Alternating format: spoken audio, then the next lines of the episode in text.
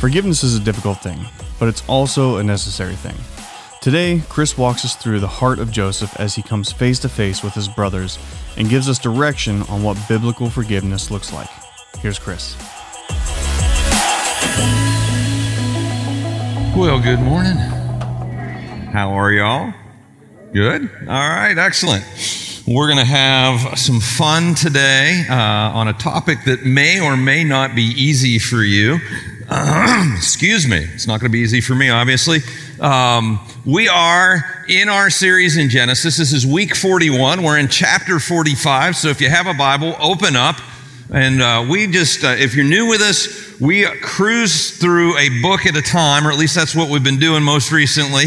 And so we're going through the book of Genesis, and we find out, out that when we open God's Word and invite Him to speak to us, He does. And He speaks right to where we live. He gives us practical application for our lives. And today may be the most practical application you will ever have.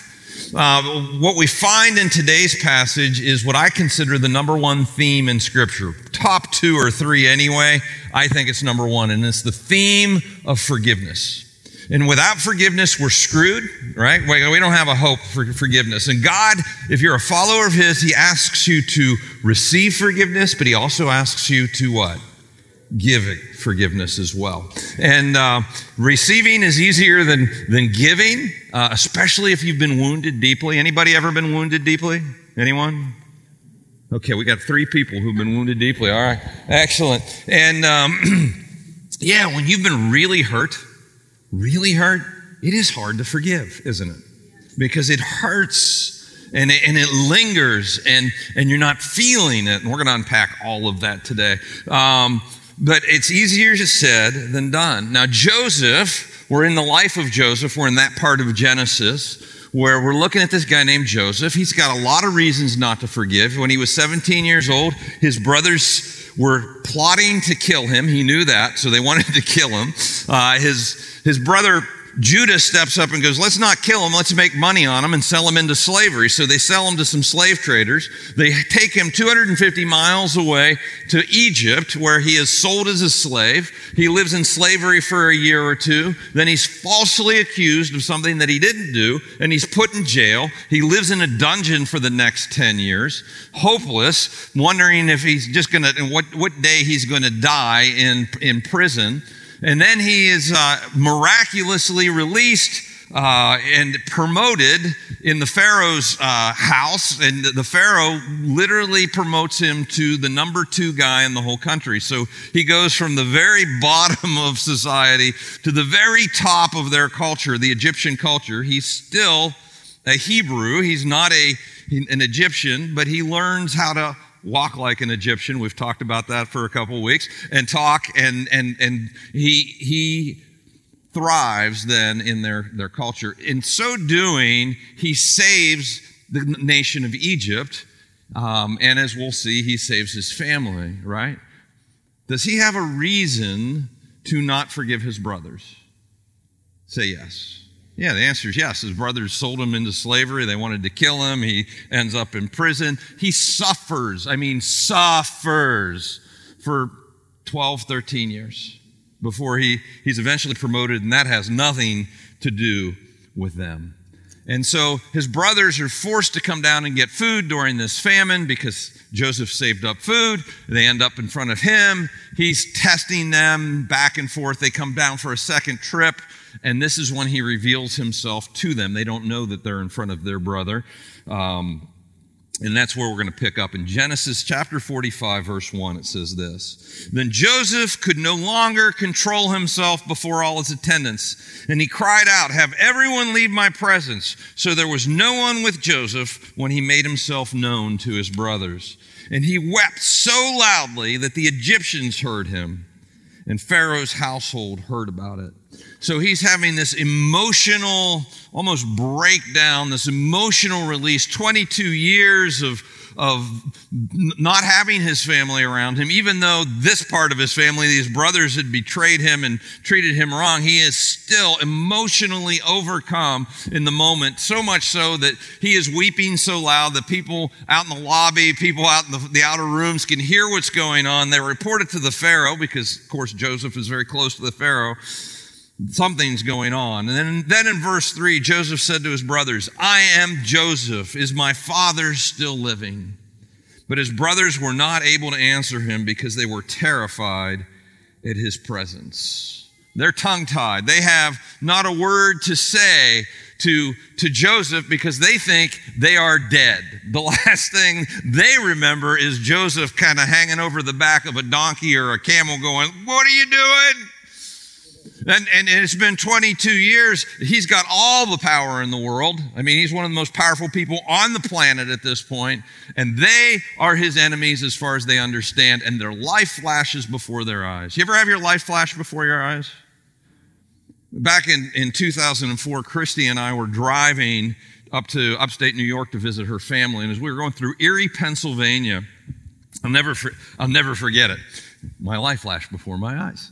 Um, on the rumble strip on the other side of the, the highway, this car was coming down the rumble strip. And I'm like, well, that's weird. And it was really fast. And we're, you know, we're cruising 75 miles an hour in, in our lane, passing somebody.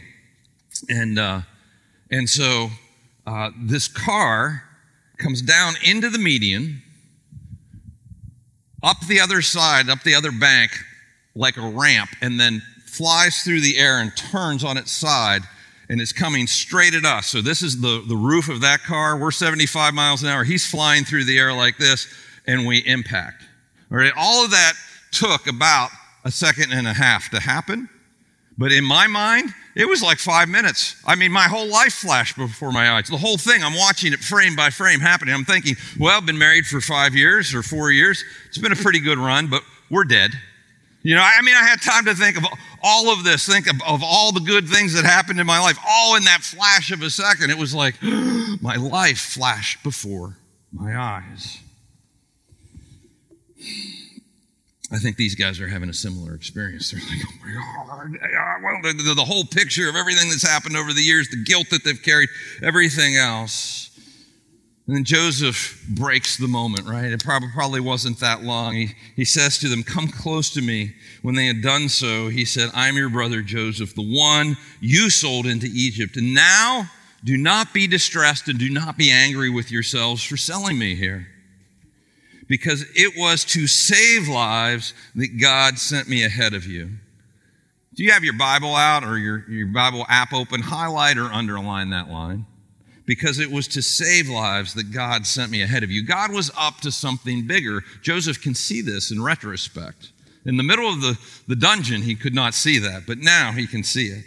For two years now, there has been famine in the land, and for the next five years, there will be no plowing and reaping. In other words, nobody's growing anything for the next five years. If you don't have five years worth of food, you're going to starve to death. But God sent me ahead of you. There he is again, looking back on what has happened and going, look, this is what God has done. To preserve for you a remnant on earth and to save your lives by a great deliverance.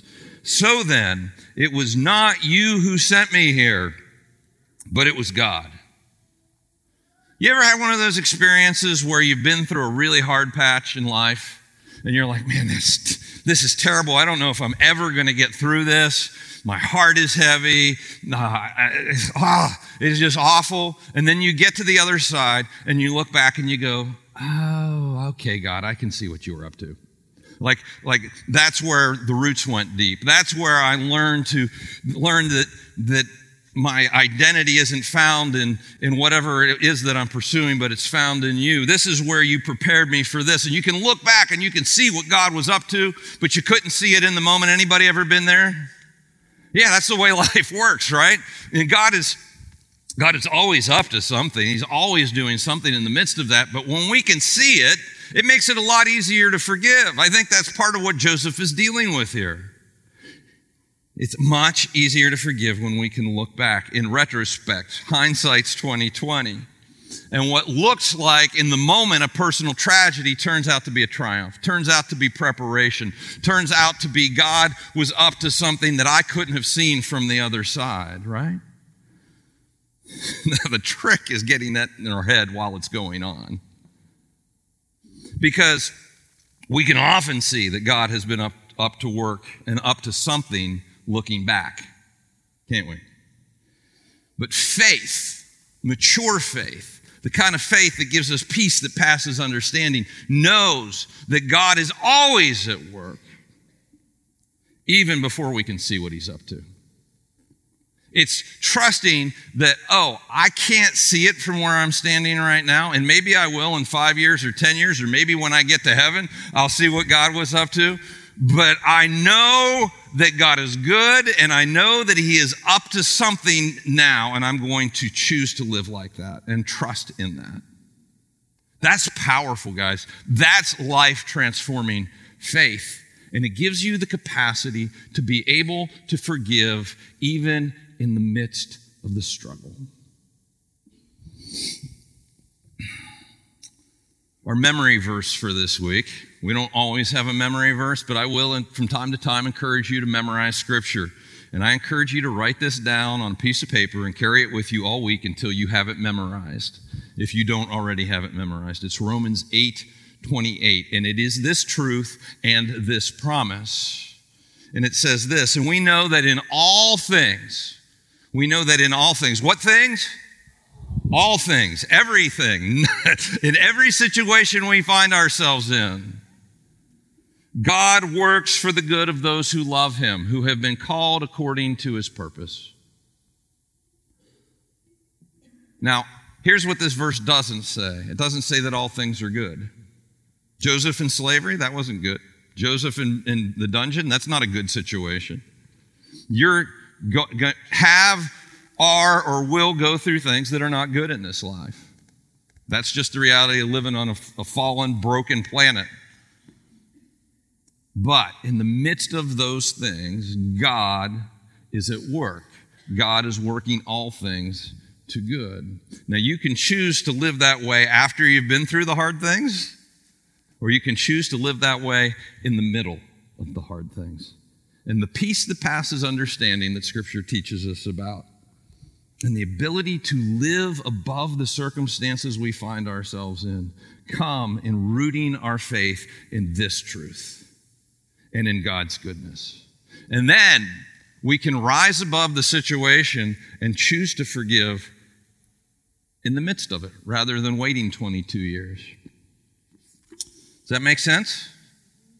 All right. Well, in verse 8, Joseph goes on, and he's talking about God here. He made me father to Pharaoh, lord of his entire household and ruler of Egypt. Joseph's been in char- put in charge of everything for the Pharaoh. Now hurry back to my father and say to him, This is what your son Joseph says God has made me lord of all of Egypt. Come down to me, don't delay. You shall live in the region of Goshen and be near me, you, your children and grandchildren, your flocks and herds, and all you have. I will provide for you there because five years of famine are still to come. Otherwise, you and your household and all who belong to you will become destitute. I think that's a that's an understatement. Probably won't survive. There's nothing growing in the land of Canaan. They have 5 years to get through, and I guarantee they don't have 5 years worth of food. So what does Joseph do here? He forgives his brothers. He extends forgiveness to his brothers. And not just forgiveness, but now he's going to rescue them. He's going to bless them. He is going to offer them blessings beyond what they could have hoped for. It's kind of, kind of a crazy kind of forgiveness given all that he's been through, right? What I want to spend our, the rest of our time on today is looking at what biblical forgiveness is. I think there's a lot of misunderstanding about forgiveness. We've, we've taken bumper stickers and Christian cliches and, and, and, and we've applied it to our theology of forgiveness, and it makes forgiveness very difficult. And what I would like to do is talk about what forgiveness is not. I think that's going to be very important. And then talk about what forgiveness is. And then I'm going to challenge every one of us to forgive. Because it's in forgiveness that we find freedom. Um, you know, forgiveness is kind of nuanced. It really is. We, the, the Bible was written in Hebrew. The part we're reading now was written in Hebrew, and the New Testament was written in Greek. And there are words in Hebrew and there are words in Greek that don't directly translate to words in English. And so there's some nuances about, you know, we'll read the English version and we'll go, well, yeah, that's it, like forgive and forget. We'll get to that in a minute. Uh, where does that come from? It, there's these nuances that then we turn into a bumper sticker or, or something for the refrigerator, and, and we're like, all of a sudden we have this concept that isn't even really biblical. And so I want to clear some of that up. Um, here's what I know though. Some of us today, this is a hard message because you are wrestling with this issue. You have been deeply wounded. You have been hurt in ways that are unspeakable, or maybe they're speakable, but they just hurt really bad. And the thought of forgiving the person who has hurt you is overwhelming. And so this message is for you. Um, but here's the other thing that I know there are some of us that aren't, but you will. Or you're walking with family members who are, or friends who are, and you need to have a solid biblical understanding of what forgiveness is so that you can help them walk through forgiveness and in to freedom. All right. So, what is biblical forgiveness? More importantly, we're going to start with what biblical forgiveness is not. Are you ready? I encourage you to take out your notes and, uh, and write some things down. And here's what we got Biblical forgiveness is not letting go of small offenses. It's not letting go of small offenses. Guys, we are the most easily offended people in the world. It's like a cultural norm now, right? We live in a social media cage match where one person says one thing that might, that you don't agree with, and all of a sudden we just pile on and attack each other, and that's just part of life. We get our feelings hurt so easy. Biblical forgiveness is not letting go of small offenses. You know what letting go of small offenses is? It's maturity. It's called being an adult because people are going to offend you in small little ways along the way. It's part of life because you're a human being, they're a human being. We forget. We say things that we wish we hadn't said. They say things that they wish they hadn't said. And we turn it into a big issue. If you turn it into a big issue and that's a big thing to forgive, good luck when the big things come along. Letting go of small offenses is maturity. It's called growing a thicker skin. I can't tell you how many conversations I've had over, over the recent years where, where, you know, the conversation goes like this. Well, he yelled at me. Did he raise his voice? Yeah. Really? Think so. The reason I know this is because I've experienced it myself. I didn't raise my voice. It's called constructive criticism, but, but it's heard through the lens of yelling, right? We get so easily offended that we can't even take constructive criticism anymore. We need to be able to overlook the small stuff, to let it go. Water off a duck's back, so to speak. It's not forgiveness, that is maturity. And your power, your integrity, your honor is not shown by your ability to get even. It's shown by your ability to overlook the small stuff. It really is. We've got to be able to do this. In Proverbs 19:11 says this, a person's wisdom yields patience. It is to one's glory to what? Overlook an offense. Let the small stuff go. I mean, and, and, most of the time, those small offenses, they aren't even intentional. Sometimes they are, but usually not. Usually somebody forgot to mention us when they were thanking people or forgot to put our name on the list to be invited to the party. And, and, and all of a sudden we get all kind of worked up and wrapped around the axle because they didn't invite me. Like, really? It's a party. Get over it. So many people planning weddings right now, you're all going, oh my gosh. Life is too short to sweat the small stuff. Ecclesiastes 7 21 and 22. Do not pay attention to every word people say. Boy, I could preach for days on that one. Do not pay attention to every word people say, or you may hear your servant cursing you. For you know in your heart that many times you yourself have cursed others. What, what the scripture is saying is look, we say dumb stuff because we're human beings. And other people say dumb stuff because they're human beings. And, and you have things that you wish you hadn't said retrospectively. Absolutely, you do. So do they. And you can choose to get all tied knots about it, or you can let it go. Don't listen to every word. Don't take everything personally. Stuff happens. We're human beings. Now, it's not an encouragement to, to say negative things or or, or intentionally hurt other people. It's just the reality that it happens and we got to let it go.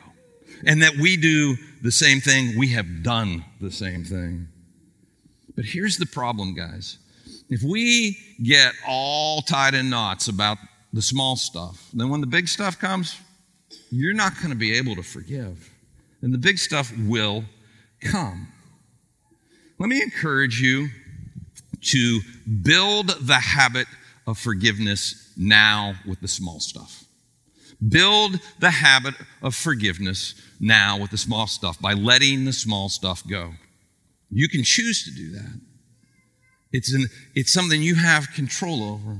Now, there are some of us that, because of our family, our family temperament, you know, this gets handed down like you, have all heard about the Hatfields and the McCoys, right? Somebody thought that somebody stole a pig, and all of a sudden there's dead people all over Appalachia because it's like, well, we're going to fight. I'm going to get on, you know. And it's like, just let the small stuff go. It doesn't have to escalate into that. But we have to build the habit of forgiveness. And this is where we do it with the small stuff. Does that make sense? Good. Let's move on. Two, biblical forgiveness is not forgetting. This is the, the bumper sticker thing forgive and forget. Well, I can't forget. They hurt me so badly. Yeah, you probably won't forget. Biblical forgiveness is not amnesia. You probably will never forget what's been done to you, especially if it was significant. And it's not pretending that it never happened. Okay? Now, I know where we get this because, you know, when God forgives us, He, he, he doesn't remember our sins anymore, right? Jeremiah 31 34. For I will forgive their wickedness. He's speaking to the, the children of Israel. For I will give their, forgive their wickedness, and I will what? Remember their sins no more. So God doesn't remember our sins anymore. Well, God doesn't have amnesia, guys. I mean, the, the sins of the Israelites are well spelled out in Scripture. God just needs to go back and read the Bible, and then he would, you know, he would remember again. No, God doesn't have amnesia. He totally remembers what they have done, what we have done. The biblical concept of, of remembering is turning our attention towards something and turning our attention away from something. In Genesis 8 1, we see this. We see an example of this with Noah. It says, But God remembered Noah and all the wild animals and the livestock that were with him in the ark. And he sent a wind over the earth, and the waters receded. So, did God forget Noah? Oh, did, did I leave the water on when I left the house? Oh, I got to go home. He remembered. No, no. He turned his attention to Noah after that period of time in the ark. He turns his attention back towards Noah and he takes care of the next thing that needs to happen. God turns his attention towards. He remembers our sin, but he turns his attention away from our sin and towards our future. He, turn, he looks at us not through the lens of our sin, but through the lens of the righteousness of Christ when we are in Christ. Right? It's not that he has amnesia. So we think a lot of times, I talk to Christians all the time, like, I just can't forget, so I'm not going to forgive. You're probably never going to forget. That's not what we're talking about. We're talking about taking your attention off of the offense and putting it on the future that you can have with that person, putting it on the grace that God has given you. I hope that helps because some of us are stuck on that point. Don't confuse forgiveness with amnesia. It's not. Third thing biblical forgiveness is not the removal of practical consequences. So often I'll talk to people and they're like, I can't forget them because I don't want to let them off the hook. I can't forgive them because I don't want to let them off the hook. Like you being bitter and all tied in knots in your heart somehow holds them accountable. Um, it doesn't. It doesn't. And you know what? There are practical consequences that we have to live with when we make dumb decisions along the way. You know, prisoners come to faith in Jesus and in prison all the time, they still have to live out their, their sentence in prison. I'll talk to, to couples who, married couples who will have a betrayal, right? Or maybe with finances, maybe in the fidelity of the relationship or in, in some other area in the relationship. And they'll come back together and they will apologize and they'll forgive one another. But inevitably, the person who has done the harm will say it's, it's not like it used to be. Well, of course, it's not like it used to be. It's going to take time. There's a practical consequence to the betrayal of trust. You have to rebuild trust. So, we think it just goes, you know, we want things just to go back to the way that they were. Things are not the way they were. A lot of times there are there are other consequences we have to deal with. I, I, you know, several weeks ago, Myron referenced the story of David and Bathsheba in 2 Samuel 12, where David has an affair with, with Bathsheba and impregnates her, and then when he finds out she's pregnant, has her husband killed, and then eventually he's confronted by Nathan the prophet. And when he's confronted, he owns it, and he repents and he asks for forgiveness, and Nathan says, You're forgiven, but this baby is not going to live, and your family is going to be a hot mess because of all of this. There are practical consequences. You forgiving somebody doesn't mean that they don't have to live with practical consequences of what, what they've done. You can forgive, and they can still live with the consequences. I can forgive you and still call the police. I can forgive you and I can set boundaries in the relationship. I can forgive you, but you will never be around kids again unsupervised. Several years ago, many years ago now, we had a guy show up at church. He moved to town, came up to me after church one day and said, Hey, I'm new to town.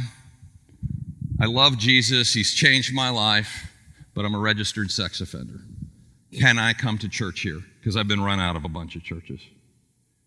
And I said to him, I said, absolutely, you can come to church here and you'll be loved and you'll be accepted, but you will never be allowed down the children's wing. You will never be allowed alone with children in this church, ever. Because there are practical consequences to what you've done. And that is true in your life as well, in your relationship with people. Now, it's not up to you to enforce the practical consequences, but but uh, you know, as, as revenge, don't want to do that, and we'll talk about that in a moment. But it's not letting people off the hook. Fourth thing biblical forgiveness does not mean trust. Trust has to be rebuilt. Trust has to be rebuilt. Forgiveness lets you start over again. This goes back to that married couple, right? Forgiveness lets you start over again to rebuild the relationship. And if you are in a situation where trust has been betrayed and you're in a married relationship, let me challenge you, encourage you, plead with you to rebuild trust, to fight for the relationship. It is worth saving, and you can get past that. But it doesn't mean that we're just going to pretend it never happened and we just start where we were. No, it, forgiveness gives us the ability to start over. Doesn't put us back where we were. Fifth, biblical forgiveness does not meaning does not mean letting someone hurt you. Again, it's not pretending that it never happened and so that they can just do what they did again and again and again and again. You know what that's called? That's called enablement. It's called codependency. It's called unhealthy.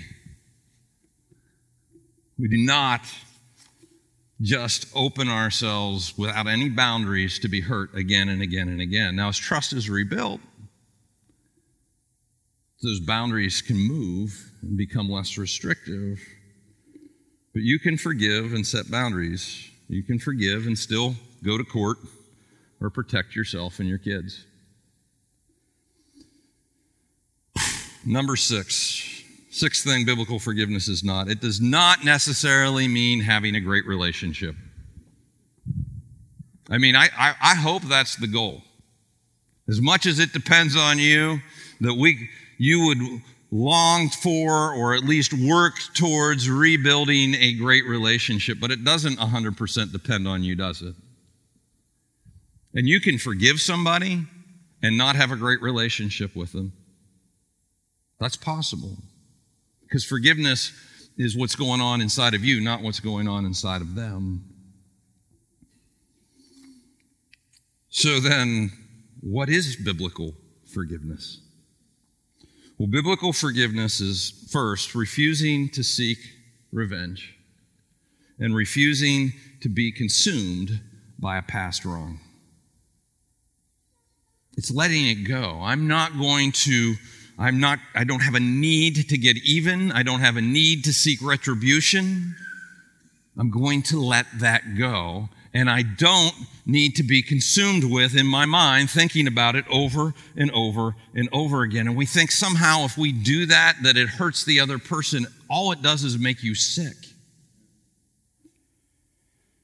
So we decide I'm not going to slander, I'm not going to get even. I'm not going to ruminate on this. Does anybody, you know where the word ruminate comes from? It comes from cows. Cows are very thoughtful creatures. No, I'm just kidding. Cows, cows eat grass and then miraculously turn them into turns grass into steak. I love that. It's a miracle, praise God, for ribeyes. Um, I mean, isn't that amazing? But but but what they do is they eat grass, they chew it up, they swallow it, and then it, it kind of ferments in their stomach, and then this is gross. So they spit it back up again. It's called chewing the cud, and they chew on it again, and it goes down to, they've got four stomachs. This happens four times. And so, but they just, same bit of grass over and over and over again. And we do, we ruminate. They're called ruminants, all four, you know, four stomach creatures that eat grass, ruminants. So, but we do this mentally, you know. We, we, we get hurt and we pull it back up again and we think about it over and over and over. And then it comes back. And then we kick it, kick it back up and we think about it. And it just spins around in our head nonstop. Biblical forgiveness is refusing to seek revenge or be consumed with a past wrong. In Romans 12, chapter, verse 17, it says this Do not repay who? Anyone. Who's anyone? Anyone, right? Yeah, that's that's actually really straightforward. Do, do not repay anyone evil for evil. Be careful to do what is right in the eyes of everyone. In other words, live above the fray, take the high road, do the right thing. If it is possible, as as far as it depends on you, it's not always possible, okay? I just want to be clear about that. It's not always possible, but it was when it is possible and as far as it depends on you, live at peace with everyone. Do not take revenge. Do not take revenge, my dear friends, but leave room for God's wrath. For it is written, It is mine to avenge, I will repay, says the Lord. Leave room for God to get even. He's better at it than you are. And here's, here's why. You don't know what the big story is. You don't know what's going on inside of them. Of course, you have it all written in your head, but you don't know what they're thinking. You don't know what they've been through. You don't know where God is leading them. Give God room to do what God needs to do in their life. And if it's revenge, it'll be revenge and it'll be better than what you can come up with. Or maybe, just maybe, He's going to save them and you're going to have a new brother or sister in the Lord. And that happens a lot too. And that's a win. But it's up to God, it's not up to you. Leave room for God to do what God does. On the contrary, he goes on, if your enemy is hungry, feed him. And if he's thirsty, give him something to drink. In doing this, you will heap burning coals on his head. I love that. Paul's like, yeah, get him. no, and kill them with kindness. Kill them with kindness. They're not going to know what to do with that. It's going to, they're going to be so off kilter because they're just not going to know where to put that. It's going to bug them, especially if they're malicious. And then in 21, he says, Do not be overcome by evil, but overcome evil with good. Okay. Biblical forgiveness. Number two. What is biblical forgiveness? Biblical forgiveness is a decision that often becomes a feeling over time. Chances are you will not be feeling like forgiving them on the front end. We decide to forgive. And if we can decide to forgive, the feeling often follows. Warm fuzzies are not a prerequisite for forgiving somebody. Jesus says, Love your enemies. You're never going to feel like loving your enemies. That's a decision. And here's why because you can't control your feelings. You do not have control over your feelings. You can control what you do with your feelings, but you do not have control over what you're feeling. You just don't. You can try to, but they'll just pop up because they're feelings. Now, here's the problem with this and, and, and the pushback because we are a culture that is defined by, driven by our feelings, aren't we? I, whatever I feel is truth for me. That's a bunch of bunk, by the way. That's not how it works. But that's kind of like the cultural undercurrents that we swim in. And so some of us have kind of bought into that. So the thought of choosing to forgive somebody when I'm not feeling like forgiving them, well, that seems like a violation of who I am. I don't want to be a hypocrite. Well, folks, to be a hypocrite is to say, I'm, I'm this, I'm righteous, I'm good, I'm, I'm religious, I'm this, and then have a, a secondary life, a secret life that you're living. That's a hypocrite. Right? A hypocrite isn't somebody who chooses to do the right thing even though they're not feeling it. No, when we choose to forgive, even when we don't feel like forgiving, that's obedience. That's maturity. That's wisdom. And it is a decision. And the greatest acts of love in our life are the things that we choose to do even when we're not feeling it. I'm choosing to stay married to you even though I'm not feeling it right now. And what always what usually happens in that situation is you get past whatever hard part you're in in the relationship and you get to the really good stuff. Our greatest acts of love for our kids, for our spouses, or when we choose to do the things we don't feel like doing, but they're loving. It's called sacrificial love. I guarantee Jesus did not feel like going to the cross the night before he was crucified. He's in the Garden of Gethsemane sweating blood because he's under such distress, asking God for a different plan. He doesn't feel like going to the cross, but he chose to. He chose to. It's sacrificial love. It's not hypocrisy. Please understand this. And what happens is over time, God changes our feelings. The Holy Spirit works within us when we give Him permission to. And our feelings will come along. And it might take a day, it might take a week, it might take years. But the feelings will follow. The feelings will follow. See, the feelings are the caboose, the obedience is the engine. We choose to forgive. And I mean, it might be, like I said, getting up every day and going, okay, God, I choose to forgive again today. All right, third thing that biblical forgiveness is, is it's not optional. I know, that's kind of kind of wonky, but it is. It's true. Biblical forgiveness is not optional. When Jesus was teaching his disciples how to pray, he said, God, forgive our what? trespasses, debts, depending on what tradition, faith tradition you come from, but really it's sins. God, forgive my sins, forgive our sins, as we forgive those who sinned against us. Right. In the way that we have forgiven, or in the way that I have forgiven them, would you forgive me? It's, it's proportional. The measure we use, he measures to us. I hope this encourages you to be forgiving. Because if I know one thing about you, you need God's forgiveness. And Jesus makes it absolutely clear in verse 14 of Matthew 6. He says, For if you forgive other people when they sin against you, your heavenly Father will also forgive you. But if you do not forgive others their sins, your Father will not forgive your sins. Like, Whew, that's heavy. That's heavy. Those are the heavy Jesus words.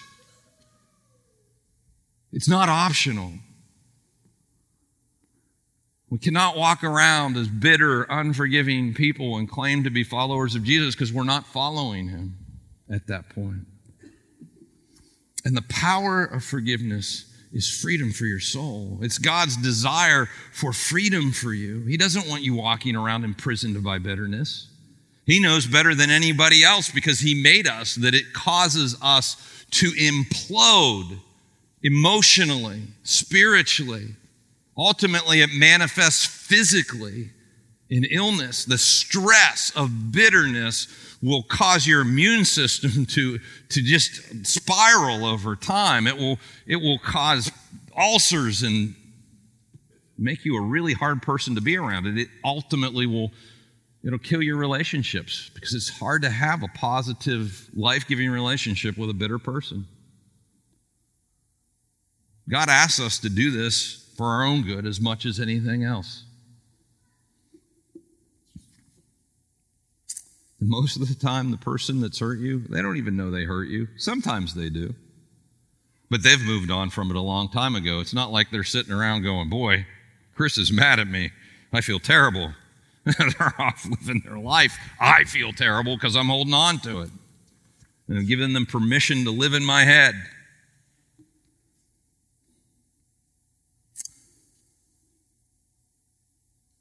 So, how do we do this? How do we do this?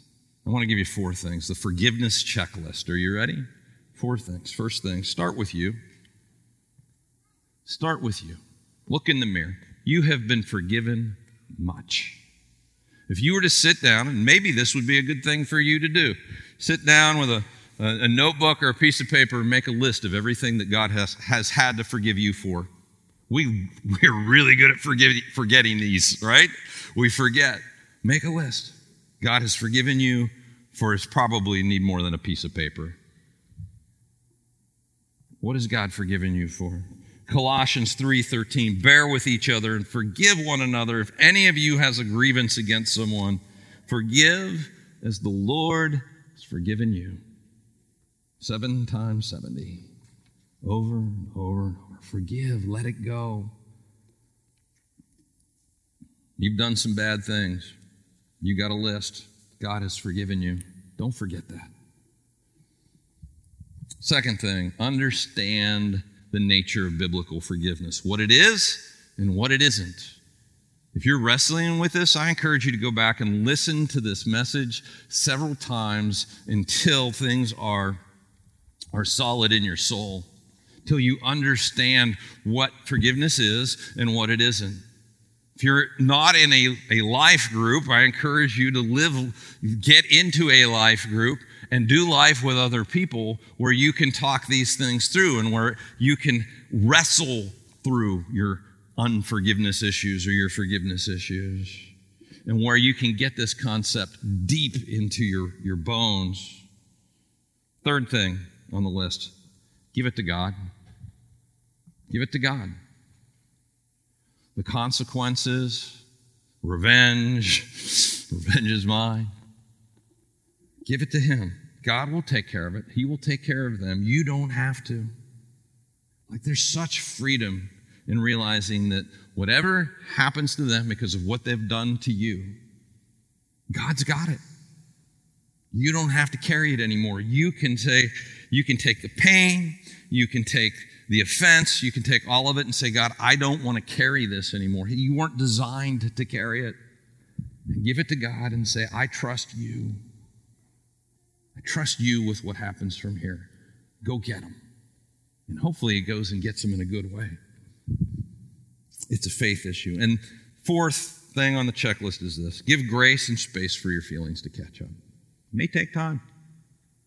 And just because you're not feeling it in a month from now, or a year from now doesn't mean that your feelings aren't going to come along. They eventually will.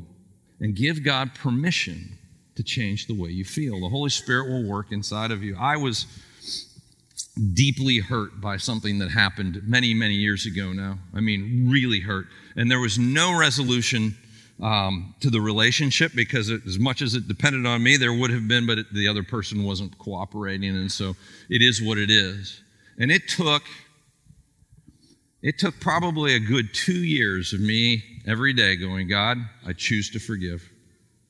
I choose to forgive because the, the pain was that deep. For the feelings to follow. I'm free from it. It doesn't, it doesn't affect me anymore. And the feelings will eventually follow. But if you don't choose to forgive and don't give it that time, those feelings will never follow. It's just like sweeping it under the rug and it'll just fester under there. Guys, Joseph, Joseph shows us what radical forgiveness looks like. And God calls us to live the same way because it brings blessing to our lives. It's counterintuitive. It's the opposite of what our, our culture tells us we should do, right?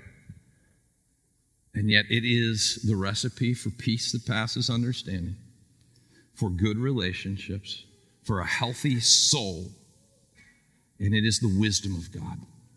And so I challenge you, if you're not, to become a forgiving person, to offer forgiveness where it needs to be offered, and to live in that freedom. Because, guys, we are a forgiven people. If you're a follower of Jesus, you are a forgiven person, and He calls us to be forgiving people. Let's pray.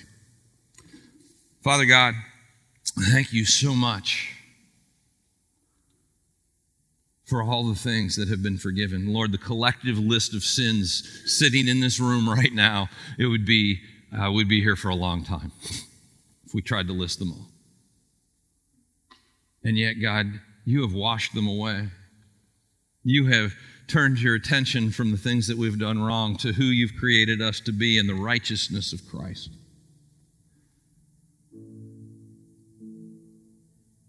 Lord, I pray for those who have been carrying around deep wounds, who have been betrayed, who have been abused, who have been violated, who have been slandered, who have been stolen from and robbed. For those, Lord, who the thought of, of, of forgiving and letting go feels overwhelming. God, I pray that you would give them a vision for their lives, free from all of that, that that would not be their chains anymore. Holy Spirit, I invite you to come, work in our hearts as we sing. God, as we worship you, would you speak to us, each and every one? Would you bring to mind the people that we need to forgive? And God, I just pray that you would pour out freedom collectively and individually on this congregation this morning. So, Holy Spirit, come. Lord, we worship you. We thank you that you show us how to live in a way that brings life and not get caught up in the traps of this world. Give us the courage to do so and the power of your presence, Lord, to heal and to live life as you've designed. In Jesus' name. Thanks for joining us on the Vineyard Church podcast today. It's our greatest desire for people to find and follow God, and we hope this podcast is one way that helps you do just that. But don't stop here. We would love to see you face to face. God's people grow most in community, so don't forget you can join us live at the Capitol Theater in downtown Wheeling every Sunday morning at 10:30 a.m. If you'd like to connect with us in the meantime, make sure to visit our website, vineyardwheeling.com, or download our app. You can catch up on previous messages and series, request prayer, and even download additional content. Thanks again for joining us this week. We'll see you next time.